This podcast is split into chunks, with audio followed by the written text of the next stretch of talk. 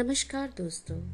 आज की कहानी है भिखारिन, जिसके लेखक है रविंद्रनाथ टैगोर। तो चलिए शुरू करते हैं कहानी भिखारिन। अंधी प्रतिदिन मंदिर के दरवाजे पर जाकर खड़ी होती, दर्शन करने वाले बाहर निकलते तो वह अपना हाथ फैला देती और नम्रता से कहती, बाबूजी, अंधी पर दया हो जाए। वह जानती थी कि मंदिर में आने वाले सहृदय और श्रद्धालु हुआ करते हैं। उसका यह अनुमान असत्य न था। आने जाने वाले दो चार पैसे उसके हाथ पर रख ही देते। अंधी उनको दुआएँ देती और उनकी सहृदयता को सराहती। स्त्रियाँ भी उसके पल्ले में थोड़ा बहुत अनाज डाल जाया करती थी। प्रातः से संध्या तक वह इसी प्रकार हाथ फैलाए खड़ी रहती। उसके पश्चात मन ही मन भगवान को प्रणाम करती और अपनी लाठी के सहारे झोपड़ी का पद ग्रहण करती। उसकी झोपड़ी नगर से बाहर थी। रास्ते में भी याचना करती जाती, किंतु राहगीरों में अधिक संख्या श्वेत वस्त्र वालों की होती, जो पैसे देने की अपेक्षा झिड़कियाँ दिया करते हैं। तब भी अंधी निराश न होती और उसकी याचना बराबर जारी रहती। झोपड़ी तक पहुँचते पहुँचते उसे दो चार पैसे और मिल जाते। झोपड़ी के समीप पहुँचते ही एक दस वर्ष का लड़का उछलता कूदता आता और उससे चिपट जाता। अंधी टटोल कर उसके मस्तक को चूमते। बच्चा कौन है? किसका है? कहाँ से आया? इस बात से कोई परिचय नहीं था। पाँच वर्ष हुए पास पड़ोस वालों ने उसे अकेला देखा था। इन्हीं दिनों एक दिन संध्या समय लोगों ने उसकी गोद में एक बच्चा देखा। वह रो रहा था। अंधी उसका मुख चूम चूम कर उसे चुप कराने का प्रयत्न कर रही थी। वह कोई असाधारण घटना न थी। अतः किसी ने भी पूछा कि बच्चा किसका है, ऐसा नहीं हुआ। उसी दिन से यह बच्चा अंधी के पास था और प्रसन्न था। उसको यह अपने बच्चे से अच्छा खिलाती और पहनाती। अंधी ने अपनी झोपड़ी में एक हांडी गाड़ रखी थी। संध्या समय जो कुछ मांग कर लाती, उसमें डाल देती और उसे किसी वस्तु से ढाप देती। इसलिए कि दूसरे व्यक्तियों की दृष्टि उस पर ना पड़े। खाने के लिए अन्न काफ़ी मिल जाता था। उससे काम चलाती, पहले बच्चे को पेट भरकर खिलाती, फिर स्वयं खाती। रात को बच्चे को अपने वक्ष से लगाकर वहीं पड़ी रहती। प्रातःकाल होते ही उसको खिला पिला कर फिर मंदिर के द्वार पर जा खड़ी होती। काशी में सेठ बनारसी दास बहुत प्रसिद्ध व्यक्ति हैं। बच्चा बच्चा उनकी कोठी से परिचित है। वो बहुत बड़े देशभक्त और धर्मात्मा है। धर्म में उनकी बड़ी रुचि है।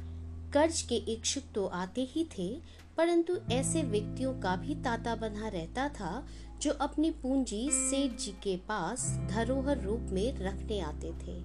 सैकड़ों भिखारी अपनी जमा पूंजी इन्हीं सेठ जी के पास जमा कर जाते। अंधी को भी यह बात ज्ञात थी, किंतु पता नहीं अब तक वह अपनी कमाई यहाँ जमा करने में क्यों हिचकिचाती रही। उसके पास काफ़ी रुपए हो गए थे।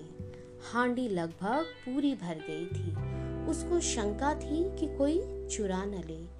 एक दिन संध्या समय अंधी ने वह हांडी उखाड़ी और अपने फटे हुए आंचल में छिपाकर सेठ जी की कोठी पर पहुँची।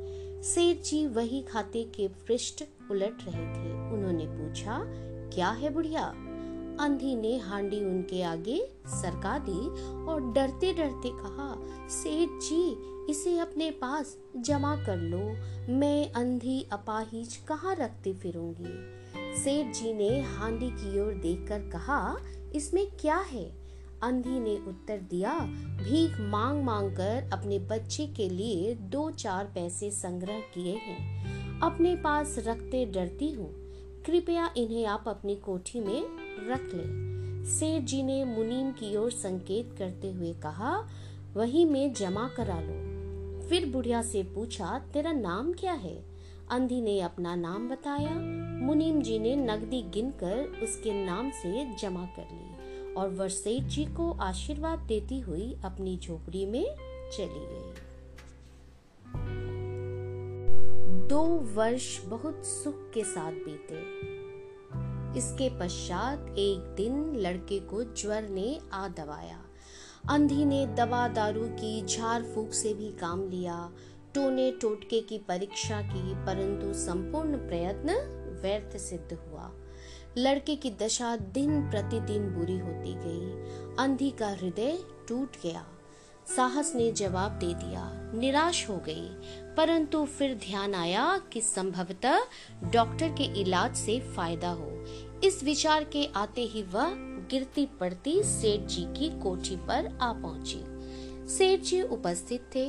अंधी ने कहा, सेठ जी, मेरी जमा पूंजी में से दस पाँच रुपए मुझे मिल जाए तो बड़ी कृपा हो।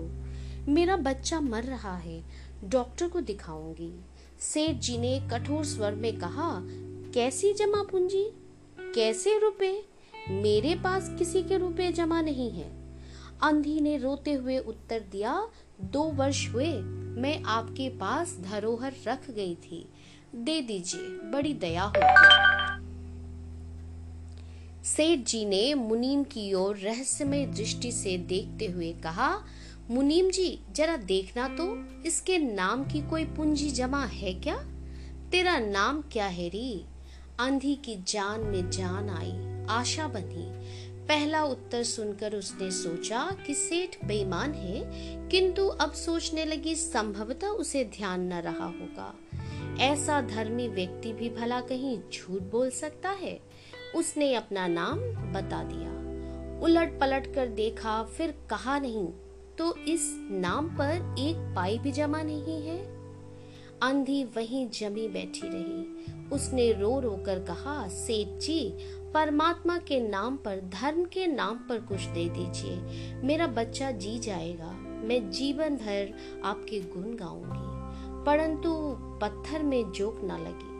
सेठ जी ने क्रुद्ध होकर उत्तर दिया, जाती है या नौकर को बुलाऊं?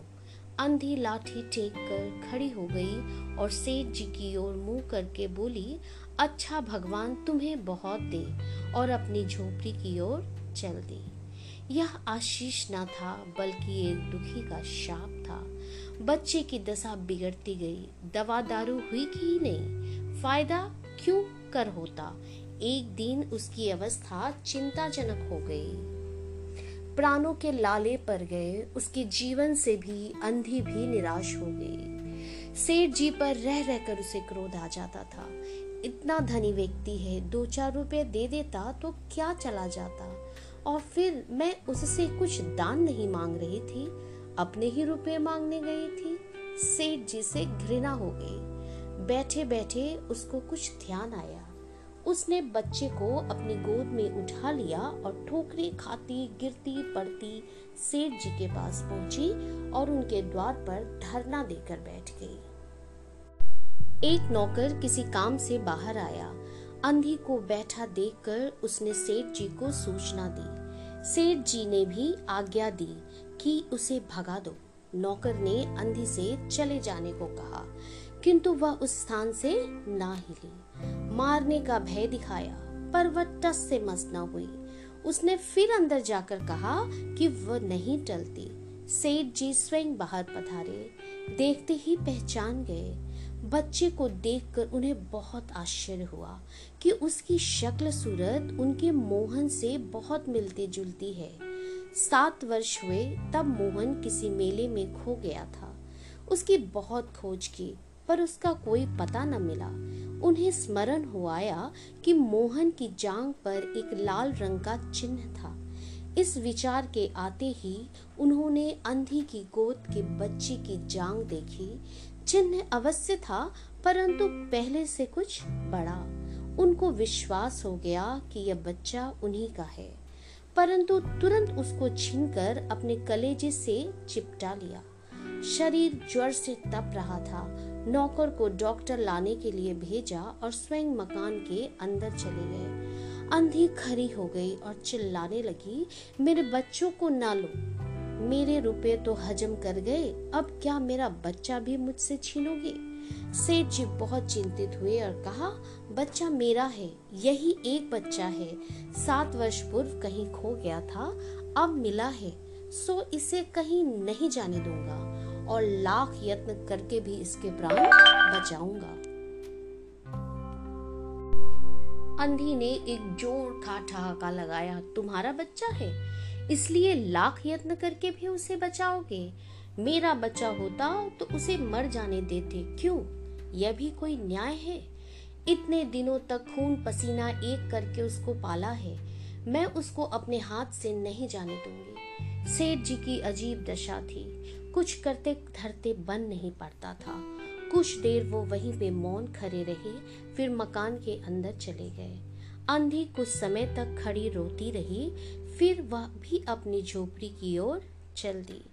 दूसरे दिन प्रातःकाल प्रभु की कृपा हुई, या दवा ने जादू का प्रभाव दिखाया, मोहन का ज्वर उतर आया। होश आने पर उसने आँख खोली तो सर्वप्रथम शब्द उसकी जबान से निकला, माँ। चहु और अपरिचित शक्लें देखकर उसने अपने नेत्र फिर बंद कर लिए। उस समय से उसका ज्वर फिर अधिक होना आरंभ हो गया। माँ माँ की रट लगी हुई थी। डॉक्टरों ने जवाब दे दिया। सेठ जी के हाथ पाँव फूल गए। चहू और अंधेरा दिखाई पड़ने लगा। क्या करूँ, एक ही बच्चा है। इतने दिनों बाद मिला भी। तो मृत्यु उसको अपने चंगुल में दबा रही है। इसे कैसे बचाऊं? सहसा उसको अंधी का ध्यान आया। पत्नी को बाहर भेजा कि देखो कहीं वह अब तक द्वार पर न बैठी हो। परंतु वो वहाँ कहा? सेठ जी ने फिटन तैयार कराई और बस्ती से बाहर उसकी झोपड़ी पर पहुँचे। झोपड़ी बिना द्वार के थी। अंदर गए देखा, एक अंधी, एक फटे पुराने टाट पर पड़ी है और उसके नेत्रों से अश्रुधर बह रही है। सेठ जी ने धीरे से उसको हिलाया। उसका शरीर भी अग्नि की भांति तप रहा था। सेठ जी ने कहा, बुढ़िया, तेरा बच्चा मर रहा है। डॉक्टर निराश हो गए हैं। रह, रहकर वह तुझे पुकारता है। अब तू ही उसके प्राण बचा सकती है। चल और मेरे, नहीं नहीं, अपने बच्चे की जान बचा ले। अंधी ने उत्तर दिया, मरता है तो मरने दो। मैं भी मर रही हूँ। हम दोनों स्वर्ग लोक में फिर माँ बेटी की तरह मिल जाएँगे। इस लोक में सुख नहीं है। वहाँ मेरा बच्चा सुख में रहेगा। मैं वहाँ उसकी सुचारू रूप से सेवा शुश्रूषा करूँगी। सेठ जी रो दिए।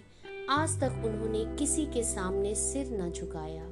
किंतु उस समय अंधी के पाँव पर गिर पड़े और रो रो कर कहा, ममता की लाज रख लो, आखिर तुम भी उसकी माँ हो, चलो तुम्हारे जाने से वह बच जाएगा। ममता शब्द ने अंधी को विकल कर दिया। उसने तुरंत कहा अच्छा चलो।